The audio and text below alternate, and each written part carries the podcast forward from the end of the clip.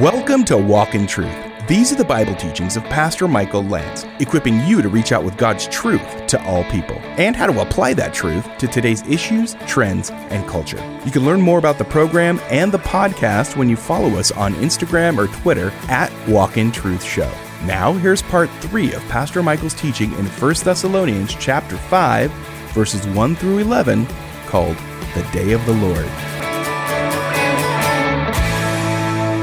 If you turn back to 1 Thessalonians, one thing that we notice in a lot of these passages is something that's called a cosmic disturbance in the heavenly bodies, sun, moon, and stars. Some people believe this is a literal lights out. Some people believe it's metaphorical language, back to 1 Thessalonians chapter 5. But let me just say this to you, that I've heard some people argue, the language that's being used of constellation and stars is just simply a metaphor for judgment. It's not literal. But wait a minute. When God was bringing plagues upon Egypt, the 9th plague was a literal plague of what? Darkness. That lasted for 3 days. And it says it was a darkness that people could feel. Nobody even wanted to get up out of their house. But there was light in Goshen. And God brought the 9th plague, which was a plague of darkness for 3 days, followed by the day of the Lord, if you will, in embryo, or the Passover. So get this. This is just my view. As the Lord came in the first Passover, right after a plague of darkness, and judged Egypt, a type of the world, anybody who didn't have the blood of the lamb on their door experienced judgment, and it was a literal darkness. So the second Passover, when the Lord returns again, seems to have these same components. Everybody with me? And it was literal for Egypt. It wasn't a metaphor. The darkness wasn't, not something real. It was a real darkness. And so this language about the sun not shining and constellations going dark and so forth, I would say we should take that literally. Verse 4, 1 Thessalonians 5. So the world's going to be saying peace and safety, and they're going to be hit with labor pains. And I'm not sure that we connect this to what Jesus said about birth pangs in Mark 13 and Matthew 24. I think the image here is that when a woman gets hit with those labor pains and it's like, ooh, the baby's coming. And there's no escaping the reality. And all God's women said, amen. Give me the shot, doc. I'll take it. Right? And so that's the image. It's like you're hit with it. Ooh. And then what's going to happen next is inescapable. The baby's coming. And here, the wrath is coming. That's what's being said. And the world will be saying peace and safety. Everything's going to be fine. And destruction will come upon them suddenly. And they will not escape. But you, brethren, are not in darkness, by contrast, that the day would overtake you like a thief. Now, here's the good news. This is a verse to mark. I know there was a movie that came out, Thief in the Night, and all this stuff, and it related to the rapture, and is there going to be a secret rapture where everybody, all of a sudden it happens and people are caught unawares? I'll let you wrestle with that. There's good people that have different views on the rapture. But this day will not overtake you like a thief in the night. Everybody just read that? It's not going to happen like that for you. You're going to know. So there are some things then, even though we don't know dates and times, that we could look for that will be surrounding this day. And we're going to look at some of those signs as we go through 1st and 2nd Thessalonians. But one of them is right here. There will be a mantra in the world saying peace, peace, when there is no peace. This is Luke 21, 34 through 36. Jesus says, be on guard that your hearts may not be weighed down with dissipation and drunkenness and the worries of life, and the day come on you suddenly like a trap. For it will come upon all those, Luke 21, 34 through 36, who dwell on the face of the earth. But keep alert, keep on the alert at all times, praying in order that you may have strength to escape all these things that are about to take place and stand before the Son of Man." Now, you might be saying, well, Pastor Michael, what are the things that would indicate that we could be near this time? What are we to look for? What does the Bible actually say? Because a lot of you have heard all kinds of different views and maybe speculations about things that would surround the second coming of Christ. Well, I'm going to take you to a few passages where Jesus shares. The first one is Matthew 24. Let's take a look together. Matthew 24. Jesus gave many different signs, and he was answering a question about the return that was asked by his disciples. But here's what he says, and this is, I think, some of the sections that we need to pay attention to in terms of just what we would look for. Matthew 24:36 says, "But of that day and hour no one knows," Matthew 24:36, "not even the angels of heaven, nor the Son, but the Father alone. For the coming of the Son of Man," Matthew 24:37, "will be just like the days of Noah. For as in those days," says Jesus, 38, "which were before the flood, they were eating and drinking, they were marrying and giving in marriage, until the day that Noah entered the ark. And they did not understand," 39, "until the flood came and took them all away. So shall the coming of the Son of Man be." Now, Jesus mentions the days of Noah, but when he talks about them, he doesn't mention the situation surrounding them that we read about in Genesis chapter 6. But here's a couple things that you need to know. In Genesis 6:5, just write this down for your notes, it says that the thoughts of mankind were only evil continually. Genesis 6:5. Every thought that came into the average person's mind, they would twist into something evil. The whole world seemed to be saturated with moral evil. They couldn't even think pure thoughts anymore. Sound familiar?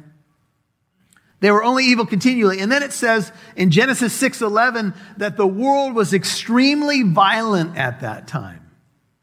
So two thoughts. One, you have people only having evil thoughts. Their minds have been saturated with evil. They can only think of evil. And two, there was a lot of violence in the world at that time. Now, Jesus doesn't bring that up, though, so that's something we have to infer as we read the story. And maybe Jesus knew that it would be implied. I'll let you wrestle with that. But here's what we do know from Jesus' words, that people were doing everyday normal business, and Hebrews 11, I think it's verse 7, says that Noah, by faith, was building the ark and condemning the world. And there are many scholars that believe that it took Noah just a little while to build it. Some believe 120 years. Hammer, hammer, hammer, preach, preach, preach. Hammer, hammer, hammer, better repent. The rain's coming, the flood's coming, the flood's coming. That crazy old man, he was the opening joke at every monologue on late night TV. There's Nutty Noah. He's at it again. Him and his son saying the world's going to be flooded with water. Crazy, crazy Noah. Says God talks to him. Told him to build a boat. I wonder if the flood's coming. Say that when you're off screen, when you're not on the air, when something in your heart tells you the world's a mess and there is a God. But they made fun of Noah, and Noah built the ark, and people were just going about their business. And there's extra biblical writings that say that people were making fun of him. And, "What are you doing, old man?" But I tell you what, the old man was certainly happy when the flood came. And God shut the door. This is the language of the Bible. God shut the door. And the flood came and took them all away. Now, some people say, "Oh, come on. What do you mean a worldwide flood and Noah's Ark and those animal figurines I learned about in Sunday school? You pin them to the ark kind of thing. The giraffe is always there because he's tall. You can see him. You know, you can see out the window. Is that really real? Come on, Christian." Well, I'll tell you what. Jesus believed there was a flood. You believe him? or the person that's been walking around the planet for 18 years that knows everything. Sorry if you're 18. Sorry, that was just... Sorry. Anyway.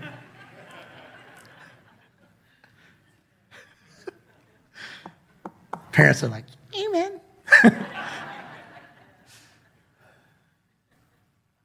So we have the world that mocks. But you know what? Jesus told us this is what's going on. Now notice.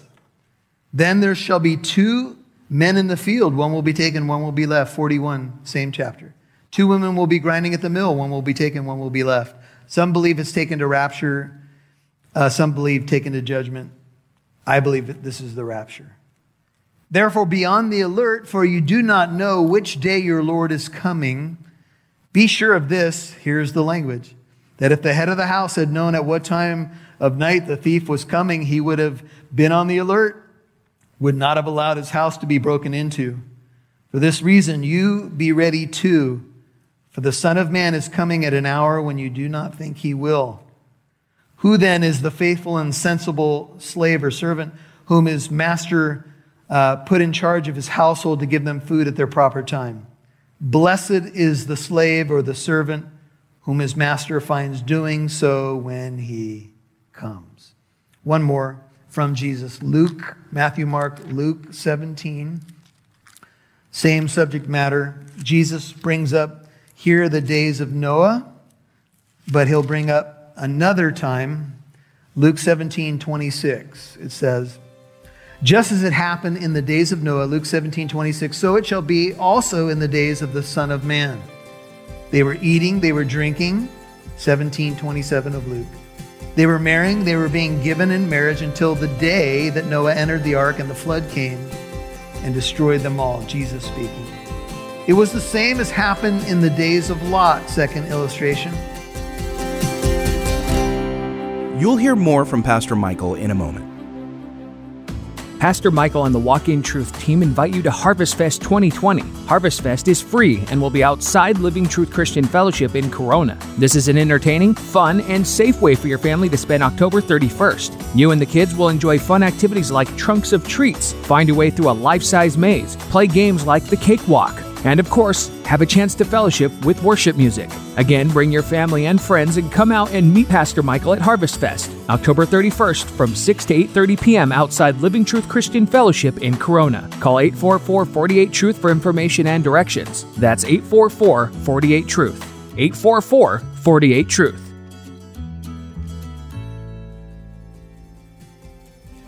We'd love to see who's listening, so please connect with us on Facebook, Twitter, or Instagram. Just do a search for Walk in Truth Show. Now, back to Pastor Michael Lance right here on Walk in Truth. One more from Jesus. Luke, Matthew, Mark, Luke 17. Same subject matter. Jesus brings up here the days of Noah, but he'll bring up another time. Luke 17:26, it says, just as it happened in the days of Noah, Luke 17:26, so it shall be also in the days of the Son of Man. They were eating, they were drinking, 17:27 of Luke. They were marrying, they were being given in marriage until the day that Noah entered the ark and the flood came and destroyed them all, Jesus speaking. It was the same as happened in the days of Lot, second illustration. They were eating, they were drinking, they were buying, they were selling, they were planting, they were building. But on the day that Lot went out from Sodom, let's park here for a second. It'll be just like the days of Noah, just like the days of Lot. I mentioned to you the days of Noah by connecting Genesis 6, our days of only evil thoughts continually and days of violence. And then what characterizes the time of Lot? Gross sexual immorality, unthinkable immorality, to the degree that two angels have showed up in the town and the men are trying to tear the door down to get at them sexually. And that is the plain language of the text. They're trying to sleep with these guys. They want them to come out. So much so that Lot has to offer his daughters, sadly, so that these men don't try to come at these guys. And these guys are struck with blindness at the door. And you know what happens? They continue to grope around, still trying to get their desire fulfilled. Just like the days of Noah, just like the days of Lot. And all God's people said, Because we start pulling back the veil of what's going on in this world and in our own country right now, and we go, wow. And of course, I know things like this have always happened, but I'll tell you what, we are on a slippery slope. And they were doing all this stuff. But on the day that Lot went out from Sodom, this is 29, it rained fire and brimstone from heaven and destroyed them all. It will be just the same on the day that the Son of Man is revealed. On that day, let not the one who is on the housetop and whose goods are in the house go down to take them away. And likewise, let not the one who is in the field turn back. And then the warning, remember Lot's wife. Whoever seeks to keep his life shall lose it. Whoever loses his life shall preserve it. Keep turning in Luke to 21 now. And we're winding down. I'm going to show you just a few more. And we'll sum it up and move into communion. Luke 21, look at verse 25. Jesus, this is the parallel with Matthew 24 of the Olivet Discourse. Here's what he says. There will be signs, Luke 21, 25, and in sun and moon and stars, there's that cosmic disturbance. On the earth, dismay among nations and perplexity at the roaring of the sea and the waves. Men, Luke 21, 26, fainting from fear and the expectation of the things which are coming upon the world. For the powers of the heavens will be shaken. Then they will see the Son of Man coming in a cloud with power and great glory. But when these things begin to take place, straighten up and lift up your heads, because your redemption is drawing near. Then he told them a parable. Behold, the fig tree and all the trees. It's not just the fig tree, brethren. Please notice that. Many people have made a lot about the fig tree and how the fig tree is Israel, and Israel returned to the land in this date. I'd be careful with that, because Jesus says it's not just the fig tree, it's all the trees. And this is simply just an image. Jesus is not, I don't think right here, talking about the return of Israel in 1948, and then you got to count a generation, and it's 40 years. And so somebody wrote a book, 88 Reasons Why Jesus Returned in 1988. Wrong. Thanks for playing. And then they said, oh, it's 40 years. Thanks, John the Beloved. It's an inside joke between he and I. Oh, it's 40 years from 1967. That's when they recaptured Jerusalem. 40 years from 67 is 07. It's 2007. That's what's going to happen. Wrong. Thanks for playing. Show him what he lost, Johnny. Anyway, so, yeah. So we have to be careful. And Jesus is just simply using an image of a tree to help us understand. It's the fig tree and all the trees. As soon as they've put forth leaves, you see it and know for yourselves that summer is now near. So you also, when you see these things happening, days of Noah, days of Lot, other warnings in the sermon, recognize that the kingdom of God is near. Truly, I say to you, this generation, the one that sees all the things that Jesus says in the sermon, will not pass away until all things take place. Heaven and earth will pass away, but my words will not pass away. Be on guard, so that your hearts will not be weighed down with dissipation and drunkenness and the worries of life. Some of you need to mark that, the worries of life. And that day will not come on you suddenly like a trap. And then something we read earlier, for it will come upon all those who dwell on the face of all the earth. Keep alert at all times, praying that you may have strength to escape all these things that are about to take place and stand before the Son of Man. And the implication is stand guiltless, stand saved, etc. Now, more could be said, but I do want to show you one more. It's in 2 Thessalonians, so pass up where we were. I'm going to just wet your whistle with this one, because I will teach in depth on it when we get there.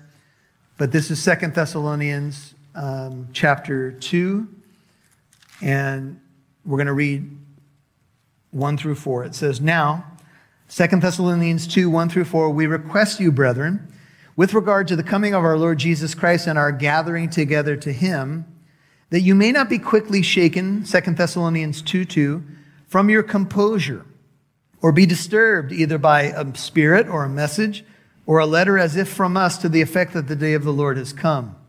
Let no one, 2 Thessalonians 2:3, in any way deceive you, for it will not come, the day of the Lord will not come unless two things happen.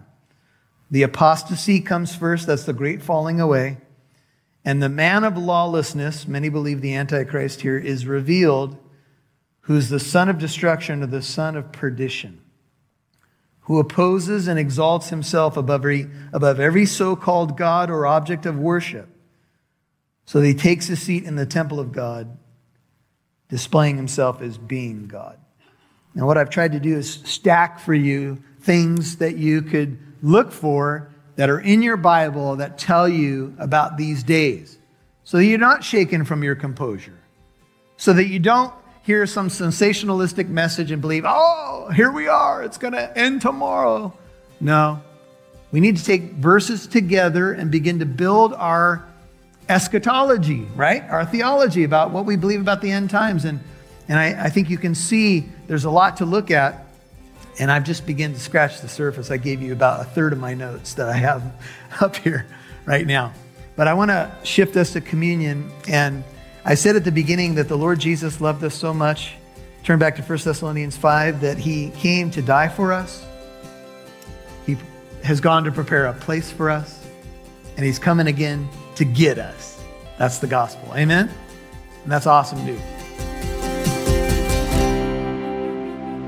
You've been listening to The Day of the Lord, Part 3 on Walk in Truth. And that was Pastor Michael's teaching in 1 Thessalonians chapter 5, verses 1 through 11. Remember, if you missed any part of today's program or parts 1 or 2, you can listen on the Living Truth app or wherever you get your podcasts. In case you're wondering who Michael Lance is, he's the senior pastor of Living Truth Christian Fellowship in Corona, California. So if you live in Southern California, we'd love it if you join us at any of our church services or Bible studies or any one of the many events we do throughout the year. You can stay up to date by downloading the Living Truth app. The Living Truth app is the one with the red logo and the pillars.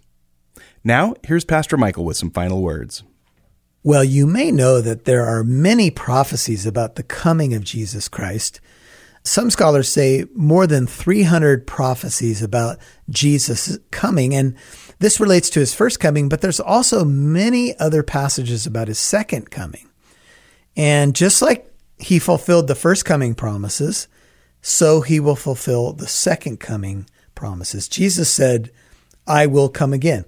And we know Jesus is true to his word. And that's why you need to believe and know he's coming again.